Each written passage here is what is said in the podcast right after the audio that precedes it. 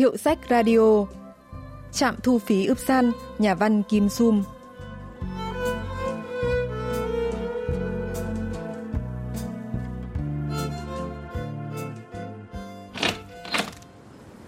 Tòa nhà Viện Dưỡng Lão Ánh Nắng gần trạm thu phí ướp san đến nỗi có cảm giác chỉ cần mở cửa trạm, bước ra là sẽ thấy ngay hành lang. Viện Dưỡng Lão Ánh Nắng bắt đầu mở cửa từ mùa xuân vừa rồi, có cả nhà tang lễ. Cách đó không xa còn có cả lò hỏa táng và nhà bảo quản cho cốt do em chồng của viện trưởng quản lý. Khi đã nhập viện dưỡng lão ánh nắng thì bệnh nhân sẽ hưởng dịch vụ một cửa từ giường bệnh đến tang lễ, lò hỏa táng và cuối cùng là nhà để cho cốt.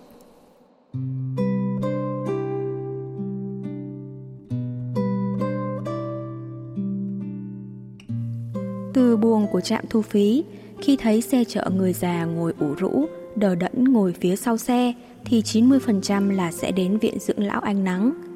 Dựa vào phí cầu đường, cô ấy đoán cụ già đó đến từ đâu.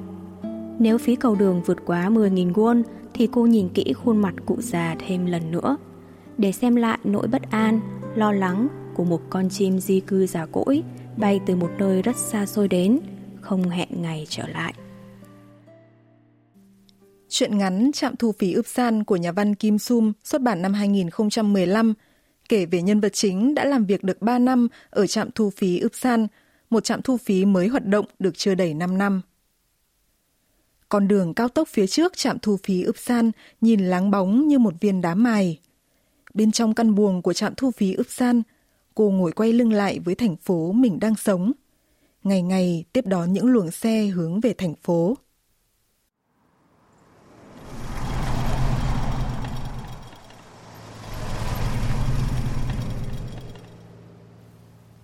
Đến đoạn thông qua trạm trả phí tự động bằng hai pass, hai chiếc xe lướt vèo qua như đang rượt đuổi nhau.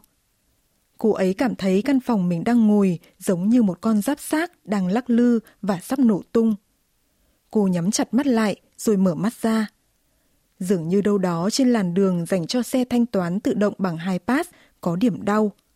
Mỗi lần xe đi qua điểm này, trạm thu phí ướp san lại run lên như gặp phải cơn co giật. Sau khi tốt nghiệp trường cao đẳng, cô làm việc ở quầy thu ngân công ty quỹ tiết kiệm xe Ma Ư. Vì không đủ khả năng kinh tế nên khi ly hôn, cô phải từ bỏ quyền làm mẹ và quyền nuôi con. Vậy mà cô đã ở thành phố này được khoảng 6 năm.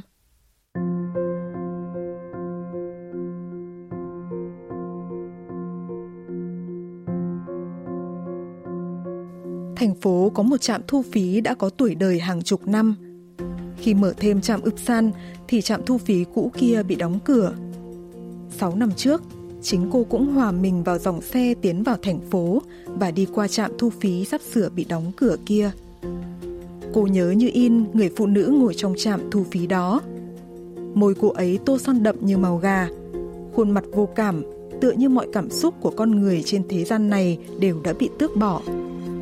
Tự nhiên cô nghĩ đến nay cô gái đó cũng không nỡ rời cái trạm thu phí cũ ấy. Cái trỏng đen trong con ngươi của cô ấy teo tóp như nhãn cầu cá cơm. Cứ nhìn chằm chằm xuống lòng đường. Và cô ấy cứ tô mãi, tô mãi thỏi son đỏ như sợ môi phai màu. Sau khi chọn nơi ở mới, ngày ngày nhân vật chính đi lại giữa khu nhà thuê và trạm thu phí.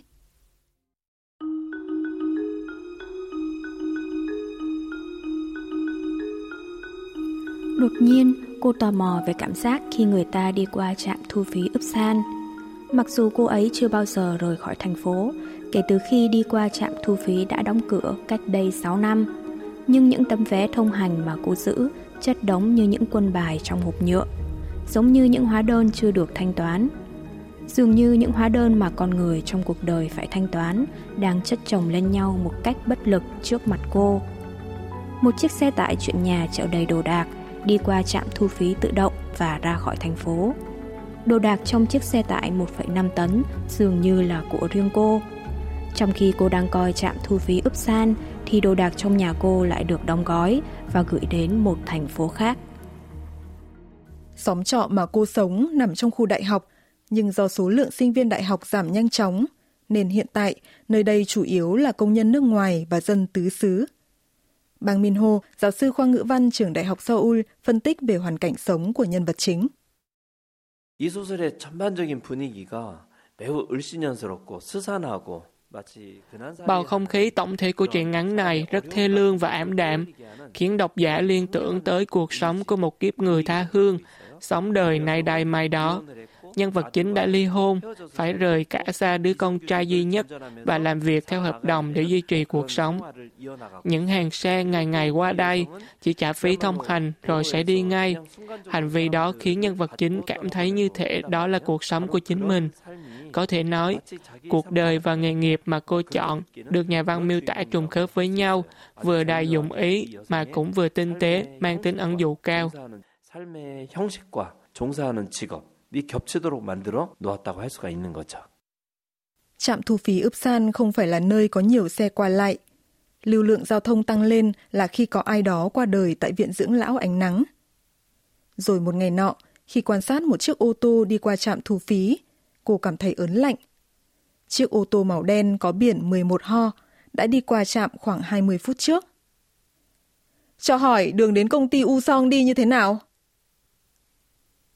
Chủ chiếc xe cũng hỏi đúng câu hỏi đó cách đây 20 phút. Công ty U Song ạ? À? Cô ấy cũng trả lời giống như 20 phút trước, nhưng giả vờ như không nhớ đến người đàn ông đó.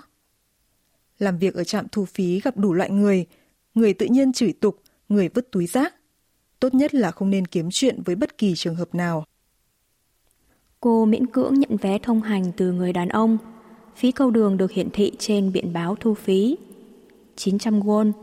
20 phút trước cũng là 900 won. Đi thẳng chừng 5-600 mét sẽ thấy một hầm cầu bên tay phải. Đi qua hầm cầu này thì anh sẽ thấy khu công nghiệp. Trong đó chắc sẽ có nhà máy mà anh đang tìm.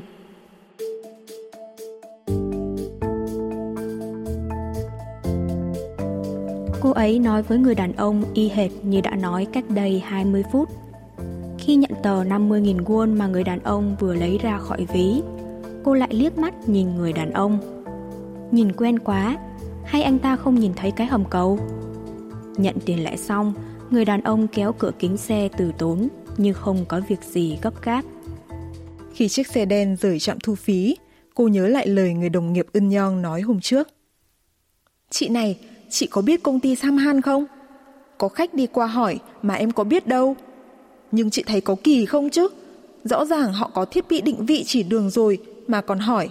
Xong lại đi qua trạm thu phí tới 5 lần. Hay là phải lòng em rồi nhỉ? Theo lời Ưn Nhong thì có một chiếc xe đã đi qua trạm thu phí tới 5 lần trong khoảng từ 2 đến 5 giờ sáng.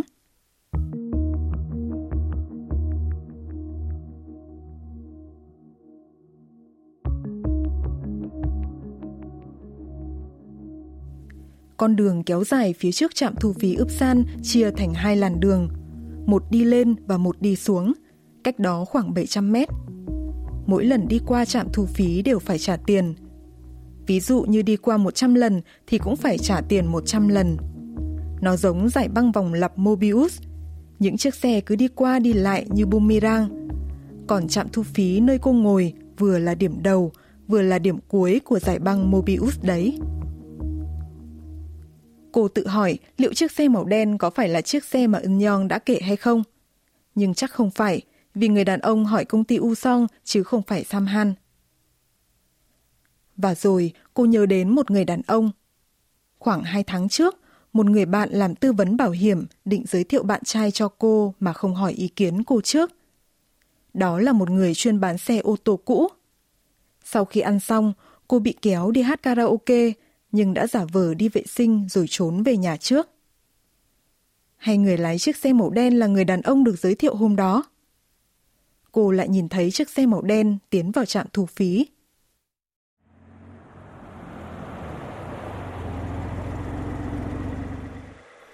Cho hỏi đến công ty U Song thì phải đi như thế nào ạ? Công ty U Song ạ? Người ta nói cứ hỏi trạm thu phí ướp san là sẽ được chỉ đường. Ừm, công ty Usong thì...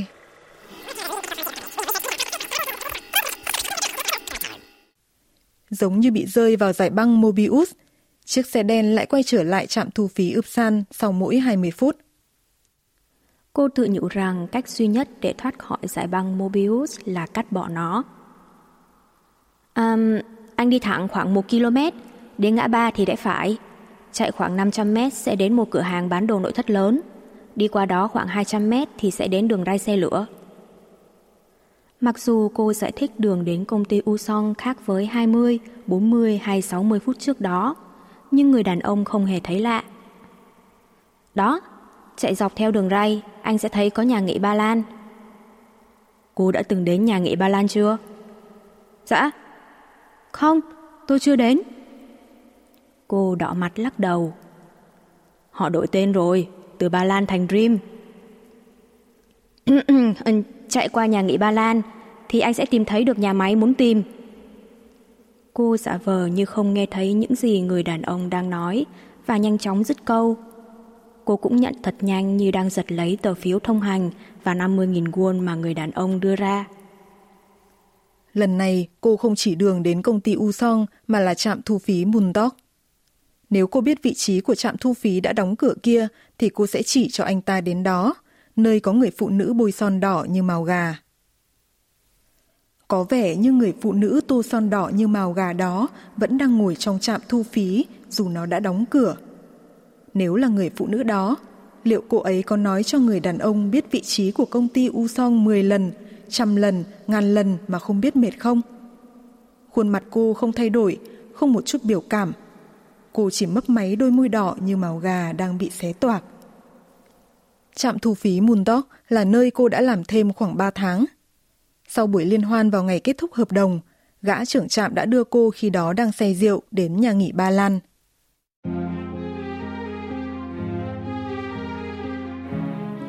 Có trạm thu phí mới tên là Upsan đang cần nhân viên.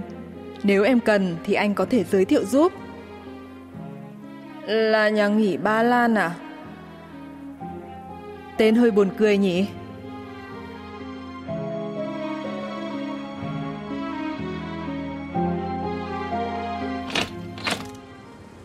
Khi cô đang gà gật lúc không có xe qua lại, một người nhân viên bỗng mở cửa bước vào, đưa cho cô bánh gạo trắng và sữa đậu nành để phòng lúc đói. Có cái trạm thu phí bị đóng cửa ấy, tên là gì ấy nhỉ? Là trạm ướp san. Không phải, là trạm bị đóng cửa rồi cơ. Thì tên là ướp san đó, tôi còn không biết à? Tôi làm việc ở đó hơn hai chục năm rồi mà. Cô bắt đầu bối rối. Người ta có thể gọi đó là trạm thu phí ướp san. Cô cảm thấy thật kỳ lạ khi nghĩ rằng trạm thu phí đã đóng cửa có thể nằm không xa nơi trạm thu phí cô đang ngồi.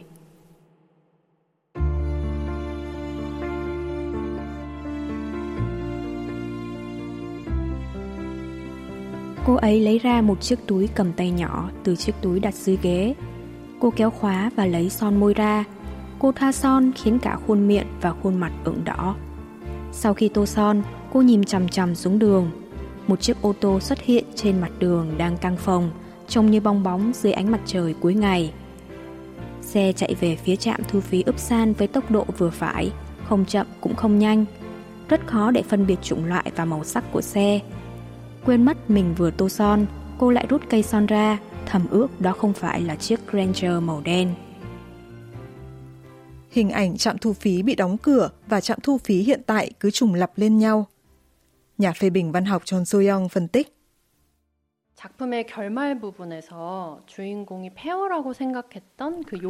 Ở cuối tác phẩm, trạm thu phí mà nhân vật chính tưởng là đã đóng cửa cũng tên là trạm Upsan. Đồng thời, hình ảnh đổ nát của trạm thu phí trùng lập với khung cảnh của trạm thu phí nơi nhân vật chính đang ngồi. Và cuộc sống của hai nữ nhân viên thu phí cũng trùng lập nhau. Nói cách khác, đây không chỉ là câu chuyện giới hạn ở nhân vật chính này, mà mở rộng ra một vấn đề phổ quát của con người. Khi con người ngày một già đi, thậm chí đã nghĩ đến cái chết, họ phải lặp lại cuộc sống khó khăn và đôi khi phải để mặc cho số phận chịu đựng những tình huống mang tính bạo lực. Chắc hẳn đây là cảnh đời mà nhiều người phải trải qua, chứ không riêng gì nhân vật chính. Nhân vật chính cuối cùng cũng tô môi đỏ, như giống hệ người phụ nữ ở trạm thu phí đã đóng cửa. Đó như là một sự thể hiện quyết tâm, nỗ lực duy trì cuộc sống, cho dù gặp nhiều khó khăn, thử thách.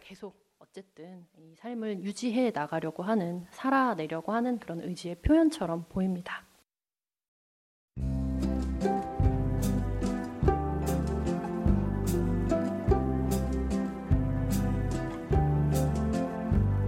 Các bạn vừa tìm hiểu chuyện ngắn Trạm thu phí Upsan của nhà văn Kim Sum. Chuyên mục Hiệu sách Radio xin kết thúc tại đây. Xin hẹn gặp lại các bạn vào thứ ba tuần sau.